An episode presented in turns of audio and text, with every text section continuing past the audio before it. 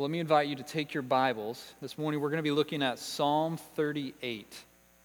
Psalm 38. If you don't have a Bible, there's a blue one in front of you, or at least there should be.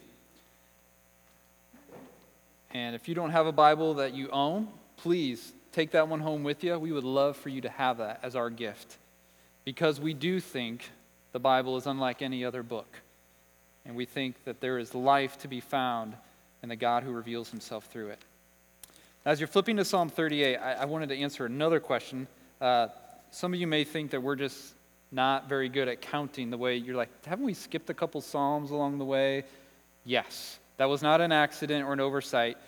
We've skipped a few because, honestly, they were just so long that right now we're trying to figure out the best way to approach dealing with them because they're so long. Would do we break them in shorter chunks? Do we try to cover them in one sermon, but right now we're sticking mainly to ones that feel like we can preach them sufficiently and well in the time we have. So we haven't, we're not skipping them forever, we're just skipping them for now, and we'll come back. So, Psalm 38, hopefully you're there with me. Hear the word of the Lord, a psalm of David for the memorial offering. O Lord, rebuke me not in your anger nor discipline me in your wrath. For your arrows have sunk into me, and your hand has come down on me. There is no soundness in my flesh because of your indignation. There is no health in my bones because of my sin. For my iniquities have gone over my head. Like a heavy burden, they are too heavy for me. My wounds stink and fester because of my foolishness. I am utterly bowed down and prostrate. All the day I go about mourning. For my sides are filled with burning, and there is no soundness in my flesh. I am feeble and crushed. I groan because of the tumult of my heart. O Lord, all my longing is before you. My sighing is not hidden from you. My heart throbs, my strength fails me, and the light of my eyes it also has gone from me. My friends and companions stand aloof from my plague, and my nearest kin stand far off. Those who seek my life lay their snares. Those who seek my hurt speak of ruin and meditate treachery all day long. But I am like a deaf man. I do not hear, like a mute man who does not open his mouth. I have become like a man who does not hear and in whose mouth are no rebukes. But for you, O Lord, do I wait. It is you, O Lord my God, who will answer. For I said, Only let them not rejoice over me, who boast against me when my foot slips. For I am ready to fall, and my pain is ever before me. I confess my iniquity. I am sorry for my sin. But my foes are vigorous, they are mighty, and many are those who hate me wrongfully. Those who render me evil for good accuse me because I follow after good. Do not forsake me, O Lord.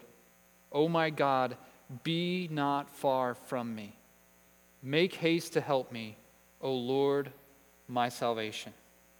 This is the word of the Lord. Thanks be to God. Well, this morning, as I thought about how to set this up, here's what here's what came into my mind. Back in the days of old, way, way yesteryear, I'm talking about the times before there was streaming music. That wasn't that long ago. That's kind of, man. Okay. Let's try this again. Back in the days of old, before there was streaming music, you couldn't just play any song you wanted. Nowadays, you want to hear a song, you go find that song and you can keep it with you, put it on your phone, you can take it wherever you want to go. Just the song you want, song you like. But back then, back in the days of CDs, cassettes, records, if you don't know what some of those are, young people, ask the people around you. You had to go and you had to buy whole albums. Even if you just, you might have heard one song on the radio and said, Ooh, I like that, but you couldn't just go buy that song. You had to go buy an album. Or maybe you wait till you heard one or two off there and you think, okay, I like enough to invest the money in this cassette tape. Now, even though you'd only heard one or two of the songs, there were usually maybe 10, 11 others on there that you didn't really know until you bought them.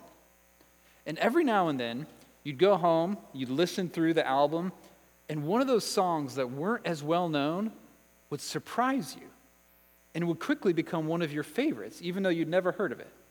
Sometimes it was just the way it sounded, you liked the beat or whatever, but often it was because the words communicated a message that just grabbed your heart and gave a voice to something that you were going through. Maybe it was you were going through a breakup and there was a song that talked about heartache. You were going through starting a family, and so there was a song about that that just really put a smile on your face. A song about saying goodbye to someone you love. Whatever you were going through, it helped you feel it. Well, after spending time in this psalm this week, I think Psalm 38 is that kind of psalm. It's not as well known as some of your other psalms. Everybody knows Psalm 23, 51, 103. You can go on. No, Psalm 38 is like one of those other tracks on the album, one of the deep cuts. But as we listen to it together this morning, I think we'll find it saying something to each of us that we need to hear something that connects with something that we all go through. Part of the reason I think Psalm 38 connects so well with us is because it actually fits in two different categories of Psalms, not just one. First, Psalm 38 is a lament. A lament is a prayer in pain that leads to trust. It's a prayer that lays out all the hurt and hardship that we're facing. It just puts it all out there. It tells God just how bad things really are in the midst of our suffering. And as a lament, Psalm 38 doesn't hold back on showing the pain that David is in. But Psalm 38 is also a penitential psalm. Now, if you remember, I used that word back in Psalm 32, and we said a penitential psalm is one where the singer confesses and grieves over his own sin. So in Psalm 38, David is both telling God how bad he's hurting, but also admitting that it's his own fault. I wonder if you've ever been in a place like that, where you're hurting and in pain, but in your moments of honesty, you also know that you're not really an innocent sufferer. If so, how do we pray in times like that? How do we ask God for help and for healing while at the very same time admitting we're guilty before Him. Well, that's what Psalm 38 shows us how to do. David's going to show us both the horrors of the pain sin causes and point us to the healing Jesus brings.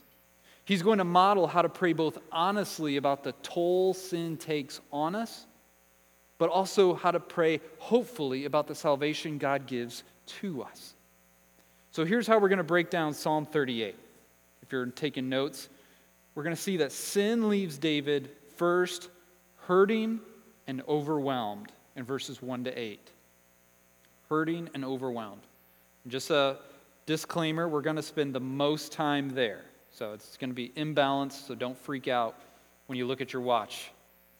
Second, sin leaves David alone and attacked in verses 9 to 14. 1 to 8, hurting and overwhelmed.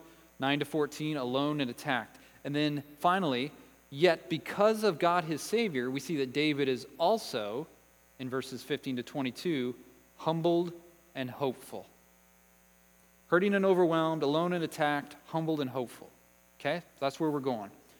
So let's look at the first section. In the first section of his song, David's going to show us how the pain of his sin has left him hurting and overwhelmed.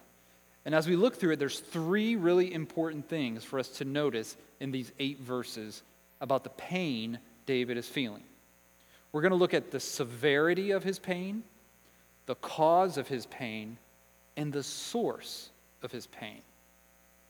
So let's skip verses 1 and 2 for a moment and come back to them. Let's drop down to verse 3 and begin reading so we can see the severity of his pain.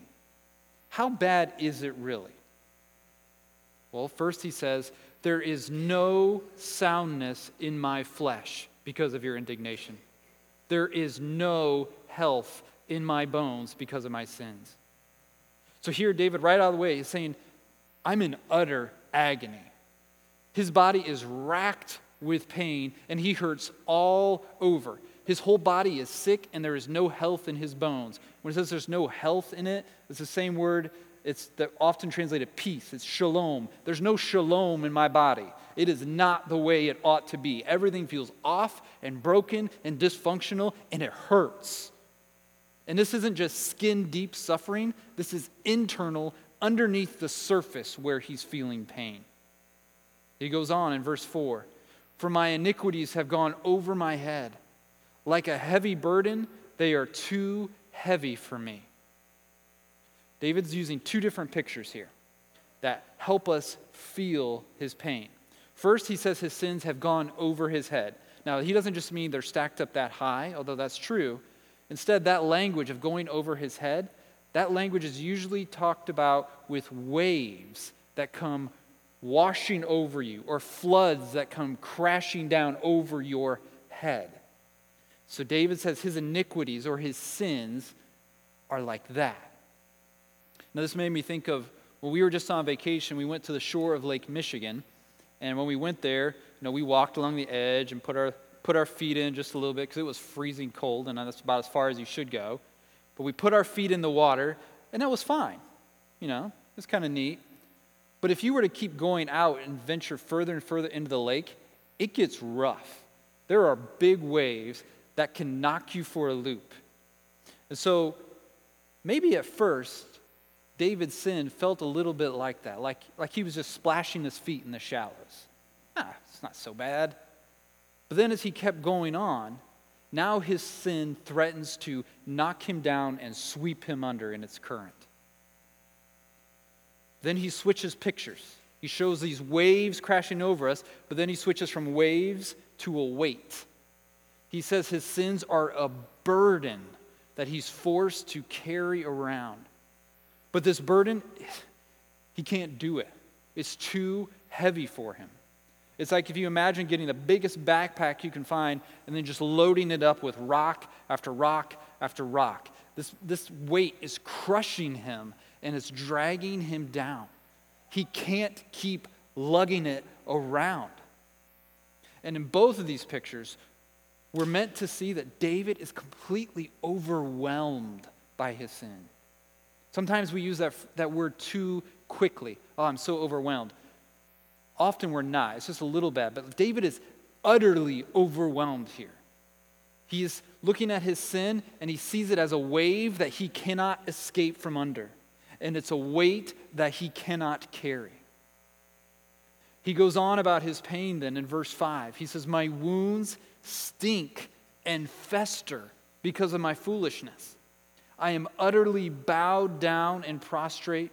All the day I go about mourning, for my sides are filled with burning, and there is no soundness in my flesh. I am feeble and crushed.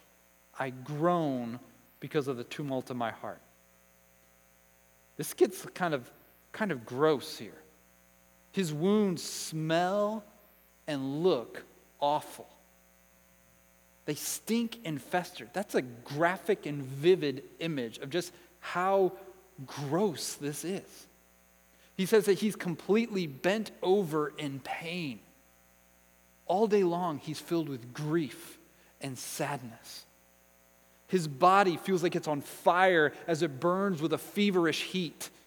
He's weak and crushed.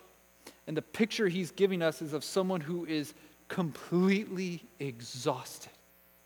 Again, not just like, oh, I'm a little tired, had a long day at work. I mean, completely to the point of collapsing, exhausted. And he groans because his heart is in such anguish. What David's doing is giving us a picture of just how severe his pain is. And you can see this is not, this is not a light and casual prayer in Psalm 38. This is not a, hey, God, just checking in, hope you're doing okay. My day is fine. When people pray like that, I'm like, you've never read the Psalms. When David prays, this is the earnest prayer of a man in deep pain. And as we read this and we see how bad it is, we can't help but think, man, Surely, surely God will take away this guy's pain, right? That's, that sounds awful. But look at what David says is the source of his pain. Go back up to verse 1. O Lord, rebuke me not in your anger, nor discipline me in your wrath, for your arrows have sunk into me, and your hand has come down on me. The source of David's pain is God. God is the one doing it. Why does David pray to the Lord in verse 1? Because in verse 2, he knows it's the Lord's arrows that have gone down into him. It's the Lord's hand that is pressing down on him. Then in verse 3, why does he say there's no soundness in his flesh? Because of your indignation. David is saying here that the pain he's experiencing is because of God's anger toward him. The source of his pain is God. Do you see that? We can't run past this. It's vital to understanding this psalm. But it doesn't stop there. Because even though David knows God is the one bringing about the pain in his life, look at what he says is the cause of his pain or the reason for it. Did you catch that was in there too? Three times in verses 3 to 5, he uses that phrase, because of. And each time, he tells us how much pain he's in, and then he says that the pain is because of something. The first reason was because of your indignation, but look at the other two. First, in verse 3, he says, There is no health in his bones because of my sin. So it's not just as simple. We can't stop and say, oh, he says it's because of your anger, God. Now he says, no, no, no. It's because of my sin. David is admitting and acknowledging that the reason he's suffering the way he is is because of his sin. He is the cause of his own pain. In verse 4, he says, The reason there's no health in his bones is because his iniquities have gone over his head and are a heavy burden. Verse 5, he says, His wounds stink and fester. Why? Because of my foolishness. Now, when David talks about foolishness here, this has nothing to do with intelligence or lack thereof. You can be incredibly intelligent and still be a fool. Because in the Bible, foolishness has to do with living in God's ways. The same word for foolishness, if you flip over to Proverbs, You'll see it all over the place fool, foolishness, folly. And it's always contrasted with wisdom. And we see in Proverbs and in Psalms that the fear of the Lord is the beginning of wisdom. So foolishness is the opposite of fearing the Lord. So David knows here, he's saying that his pain is caused by choosing to live in ways that don't come from a fear of the Lord. He is living in ways that don't flow out of a trust and an obedience to the Lord. It's his own sin that has landed him in this awful suffering. So, friends, here's what we need to hear from David in these verses. We need to hear that our sin has real and painful consequences. And not just one day. I think sometimes we limit the consequences of sin to judgment when we die. And that is the worst, but not the only. Our sin has destructive effects here and now in our lives that cause lots of pain. As we see in the psalm, pain that's physical, mental, emotional.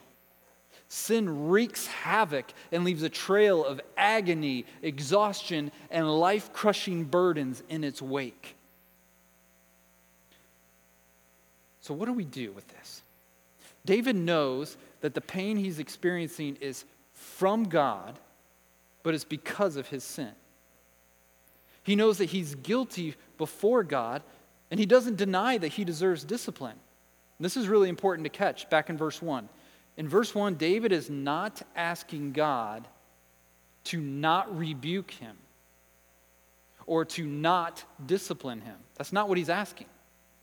He's asking God not to rebuke him in his anger and not discipline him in his wrath. That's where the emphasis falls. How do we know? Because David knows that God's rebuke and God's discipline are good things and are actually part of his love for us. David welcomes rebuke and discipline. He even says in Psalm 141, this is David speaking, Let a righteous man strike me. That is a kindness. Let him rebuke me. It is oil for my head. Let my heart not refuse it. He's like, You got a rebuke or a discipline that'll help me? Please bring it. That is a kindness to me. Later, David's son Solomon would write in Proverbs 3 My son, do not despise the Lord's discipline or be weary of his reproof. Same word as rebuke. For the Lord reproves him whom he loves, as a father the son in whom he delights. See, in verse 1, David knows he's guilty, and so he welcomes God's discipline. But he wants God to discipline him in love as a son and not in wrath as an enemy. That's his prayer. That's his prayer. There's a little uh, superscript up above, says for the memorial offering. That should better be translated just as for remembrance. And the idea was that so that this was a prayer to pray to God, to call on him to remember his goodness, his kindness, that you were one of his. And so David's saying, Remember, remember, God, I'm your son. Discipline me in love the way a father disciplines a son. Don't discipline me in wrath the way you pour it out on your enemies. This is really important. So, how do we, how do we fit this first section together? Because there's some heavy ideas here. And I'm going to try to be careful so that we don't walk away hearing something that we're not saying. But how do we fit these all together? We got three ideas. We have the truth that David is experiencing deep pain. This man is suffering, and it's hard, and it hurts. We've got the truth that God is the source of that pain. And we've got the truth that David's sin is the cause of that pain. So how do we do with this? Well, to put them together, we must remember what the goal of God's discipline is. He tells us God disciplines us for our good that we may share his holiness. God brings pain into our lives to do two things First, to make us feel how awful our sin really is so that we'll turn from it. And second, to bring us back to Him for healing. Think of David. Let me illustrate this with David. Don't you think his physical pain described here helped him get a better picture of how dangerous and destructive his sin was? This was like a master class in the deadliness of sin. He, David doesn't just know in theory that sin was hurting him. It wasn't just something he read in a book or heard in a talk. Sin can be bad for you. Okay. No, no, no. David's feeling how bad it can be.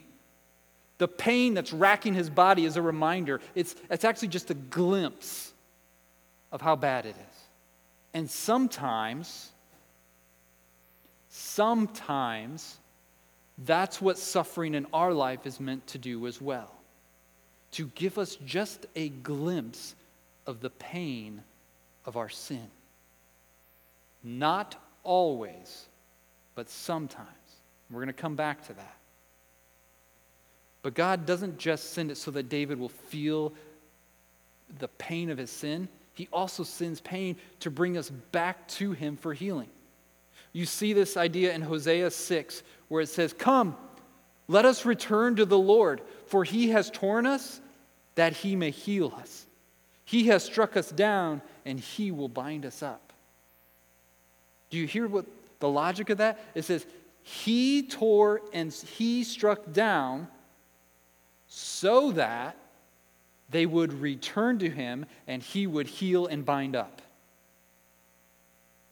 One of the best examples of this idea, though, is in Leviticus 26. And I want you to go ahead and flip there if you have a Bible.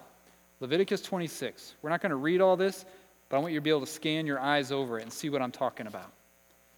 Leviticus 26. What's going on in Leviticus 26 is God is outlining, he first outlines all the blessings that he has in store for his people if they will obey his covenant. And man, is it good. He just blows their minds, all the good he has in store for them. But then he also outlines all the painful disciplines he would bring if they disobeyed. I want you to see this for yourself. So, so look down. I'm going to start in verse 14 and kind of skip around a little bit. Verse 14 But if you will not listen to me and will not do all these commandments, if you spurn my statutes, and if your soul abhors my rules, so that you will not do all my commandments, but break my covenant, then I will do this to you. I will visit you with panic, with wasting disease, and fever that consume the eyes and make the heart ache. And he just goes on and on. I'm not going to read all the things, but it gets bad. God says, I'm going to do this if you don't listen. Drop down to verse 21. Then, if you walk contrary to me and will not listen to me, I will continue striking you sevenfold for your sins. And I will do these things. Skip down to verse 23. And if by this, catch that word, discipline, you are not turned to me, but walk contrary to me, then I also will walk contrary to you, and I myself will strike you sevenfold for your sins. And he lists some more things. Finally, in verse 27, but if in spite of this you will not listen to me, but walk contrary to me, then I will walk contrary to you in fury, and I myself will discipline you sevenfold for your sins. Do you see the progression? This is like, I mean, this is parenting 101, is it not? Hey, if you don't listen, this is going to happen. If you still keep disobeying, this punishment is going to happen. If you still won't listen, this is going to happen. But what's the point of it all? It's not just to make their lives miserable. The whole point is so you turn back to me. If, the, if you turn back after the first discipline, discipline stops because that was its purpose. But he says, but if it doesn't, if you don't get it, I'll sin more. If you don't get it, I'll sin more. If you don't get it, I'll sin more because I'm committed to getting you back. And in fact, if you keep reading down there, skipped all the way down to verse 40, after he's just spent I can't do the math real quick, lots of verses saying how bad it's going to get. Verse 40 says, But, but if they confess their iniquity and the iniquity of their fathers and their treachery that they committed against me, and also in walking contrary to me, so that I walk contrary to them, skip down to verse 42, then, so if you confess, then I will remember my covenant he says, I will remember what I promised and I will do good to you. The whole point is that this long chapter is saying, I will do what it takes, my people, to bring you back. And if that means painful discipline, I'll do it. And when you, as soon as you turn, as soon as you confess, I'm ready and waiting to say, I remember you're mine and I'm yours, and I promise I'll do you good. That's what David knows. So, why does God send these painful disciplines? To turn his people back to him. He's showing them the hurt and heartache that living apart from him causes. And if they confess, the discipline has served its purpose and he remembers their covenant. So, here's what I want you to hear. Friends, God loves us enough to send temporary pain into our lives to make sure we don't miss out on eternal pleasure. God loves you enough to do that. He's willing to send temporary pain into your life to make sure, to guard you, to keep you, to make sure that you don't miss out on eternal pleasure. His pain is protective, it keeps us, and his pain is purposeful. His purpose is to keep us close to Him, the source of all good and joy and peace. We know that there is a way that seems right to us, but leads to death, right? Discipline is God's putting roadblocks in the way that seems right to us, but leads to death, so that when we hit them, we turn around and say, can't go that way, and we go back to walking in the paths of righteousness that lead to life. That's what discipline is. Now, the one more thing that I, we need to clarify here before moving on, like I said, the other two sections are much briefer, is the link between sin and physical health problems.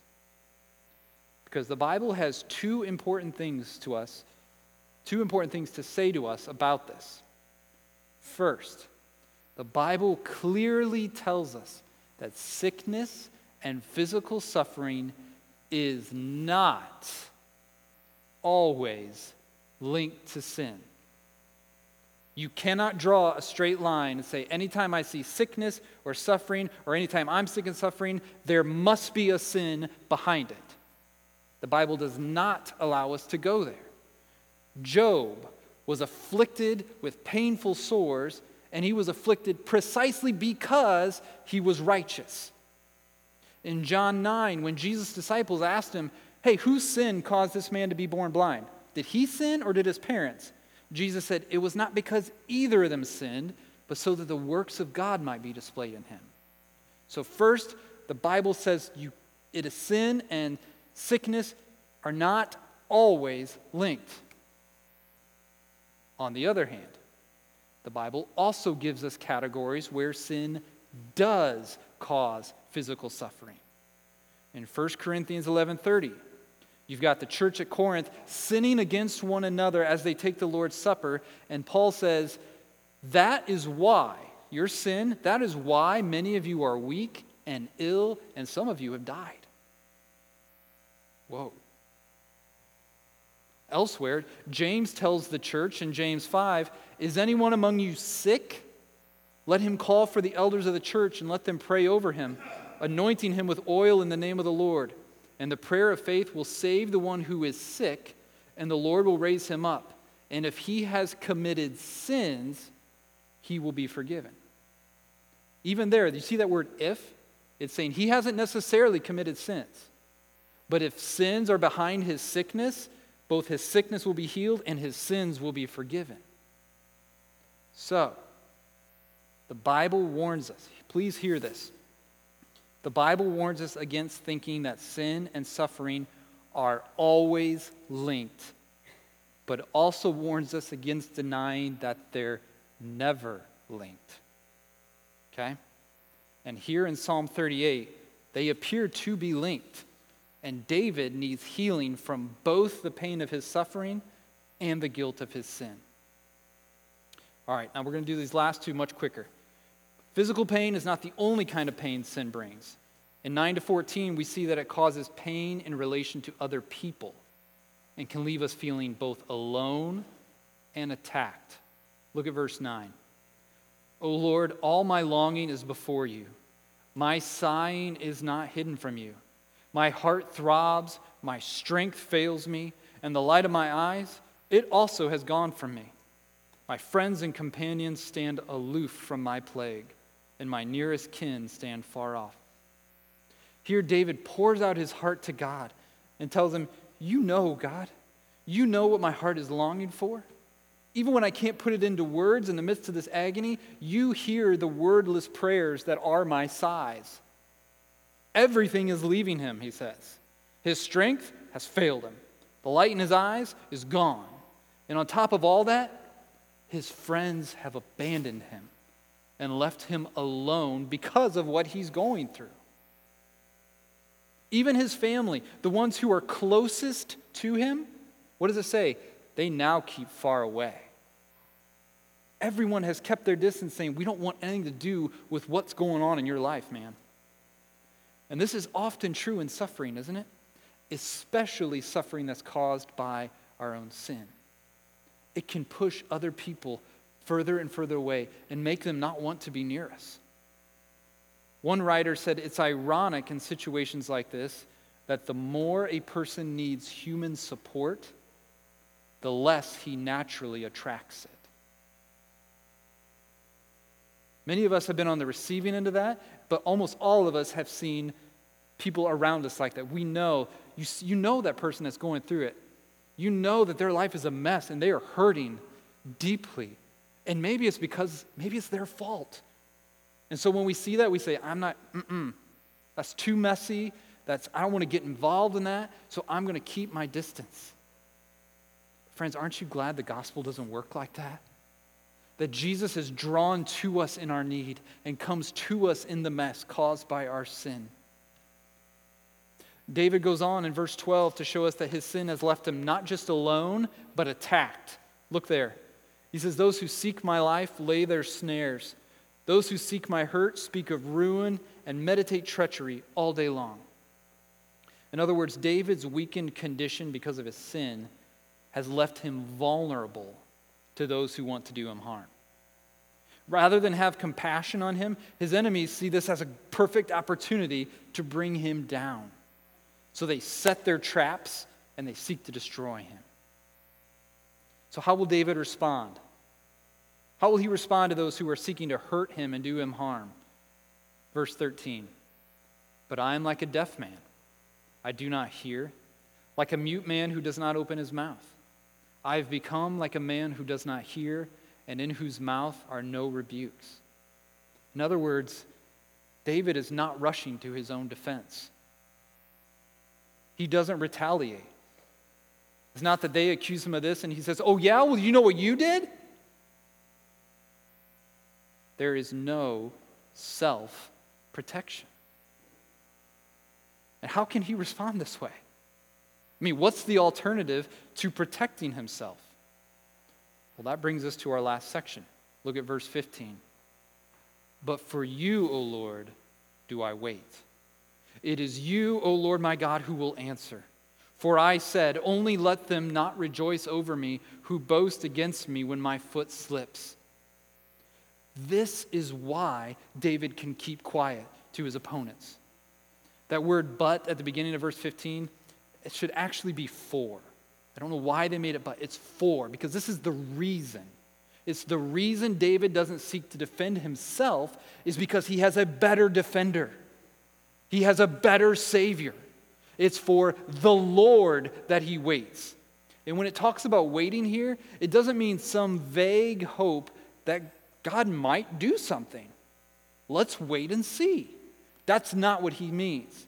This waiting is a confident anticipation that God will act, not a hope that he might, not an if, but a when. David knows that God will answer his prayer to not let his enemies rejoice over him. So even though he knows his sin deserves God's discipline, he also knows that God will save him from his enemies and restore him. He has solid hope in the God of his salvation. But he's not just hopeful, he's also humbled. Now he, he knows he needs a Savior. Verse 16 for I am ready to fall, and my pain is ever before me. I confess my iniquity. I am sorry for my sin. But my foes are vigorous, they are mighty, and many are those who hate me wrongfully.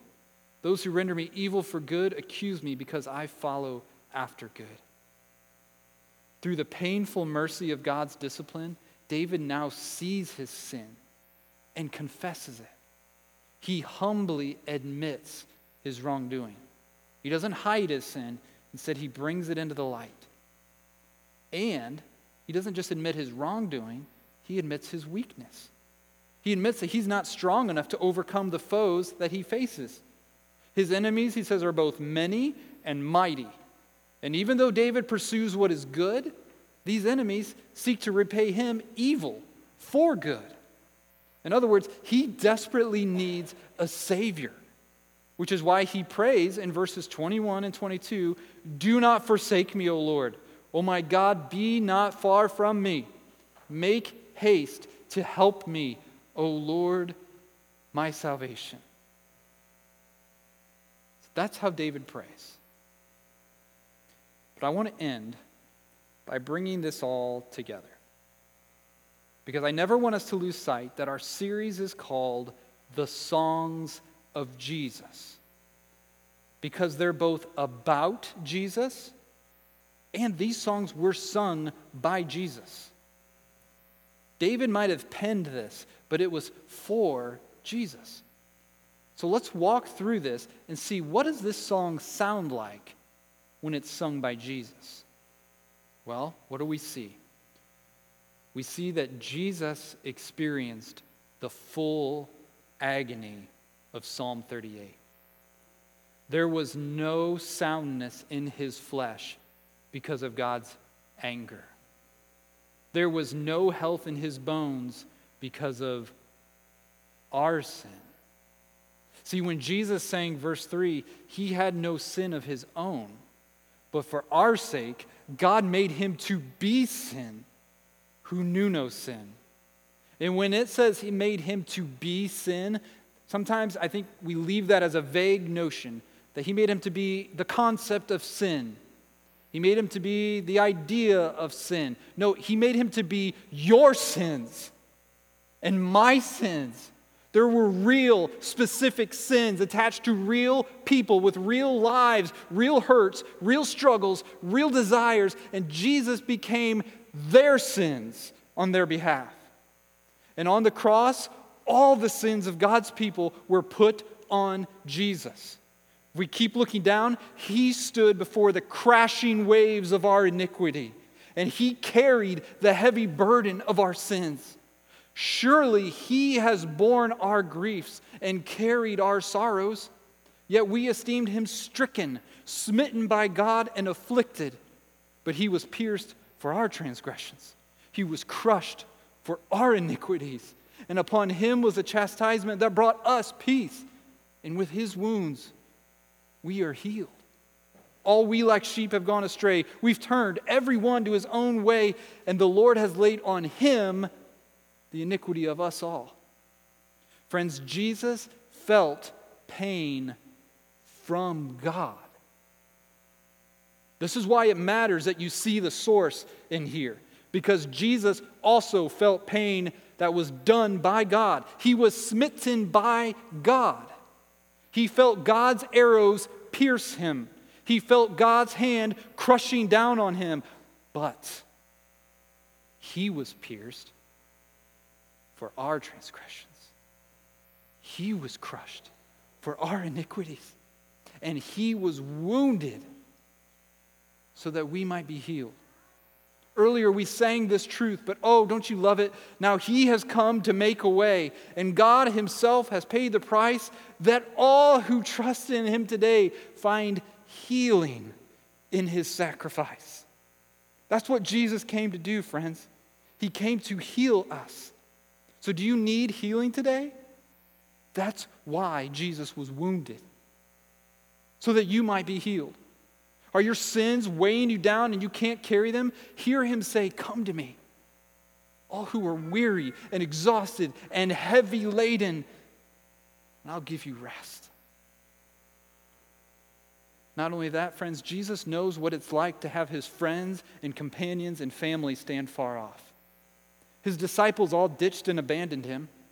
And in Luke 23 49, when Jesus was crucified, it says, All his acquaintances and the women who had followed him from Galilee stood at a distance watching these things. Jesus knows the pain of being utterly forsaken, abandoned, and alone. But he was left all alone so that you never will be. He will never abandon or forsake us, friends, even if everyone else does. He was attacked and opposed by enemies that were many and mighty. They rendered him evil for good and accused him because he always followed after good. Those who sought his life constantly laid their snares and tried to trap him. They made plans to ruin him and devised treachery against him. And yet, despite all their accusations, he was like a mute man who did not open his mouth. And in his mouth there were no rebukes. He was oppressed and he was afflicted, yet he opened not his mouth. Like a lamb that is led to the slaughter, and like a sheep that before its shears is silent, so he opened not his mouth. And when he died on that cross, instead of confessing his iniquity, he conquered ours. And instead of being sorry for his sin, he saved us from ours. When he died, Jesus absorbed all the wrath and anger of God that was due us, so that now, friends, if you are in Christ, we know that any discipline we experience from God is never in wrath. Every discipline you will ever encounter, Christian, is never in wrath, but always in love.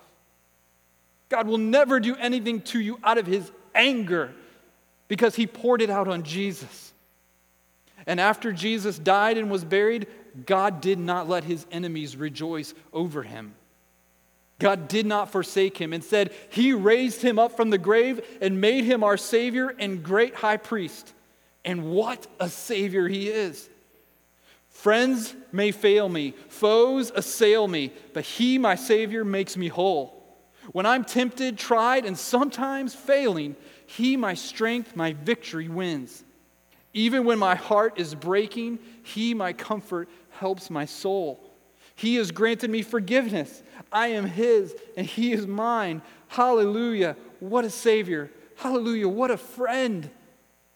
And because Jesus is that kind of Savior, we can pray like David in Psalm 38, both lamenting our suffering and confessing our sin because Jesus can heal them both. Friends, this is how guilty but redeemed people pray. Listen to how the prophet Micah says it in Micah 7. He says, But as for me, I will look to the Lord. I will wait for the God of my salvation. My God will hear me. Rejoice not over me, O my enemy. When I fall, I shall rise. When I sit in darkness, the Lord will be a light to me. I will bear the indignation of the Lord because I've sinned against him until he pleads my cause and executes judgment for me. He will bring me out to the light. I shall look upon his vindication. Christian, we can pray that way. We can admit that we have sinned against the Lord and acknowledge that our sin may bring deserved, painful discipline with it. But we can also pray in hope because the same God who disciplines us will plead our cause and he will bring us out to the light. We can wait with eager expectation for the God of our salvation to act and for Jesus to bring the healing we all need. Would you pray with me? Father, we stand as a group of people who need healing. Father, in a multitude of ways. And so we're thankful that you have given us your Son to be wounded that we might be healed, to be crushed for us, to be pierced for us, to have all our iniquity laid on him so that we no longer have to carry it. He bore our burdens, and he suffered and died alone. He was alone so that none of us who are in him will ever be truly alone. God, would you use that reality to change us? Would you make us bold prayers, even when in the midst of our suffering that we know we had a hand in causing? Would you help us not to run from you in shame, but run to you in hope? Saying, God, yes, I have sinned and I need your forgiveness, and I need you to help me get out of this suffering. So, God, we thank you for Jesus. We thank you for what a friend he is for sinners like us. It's in his name that we pray. And all God's people said, Amen.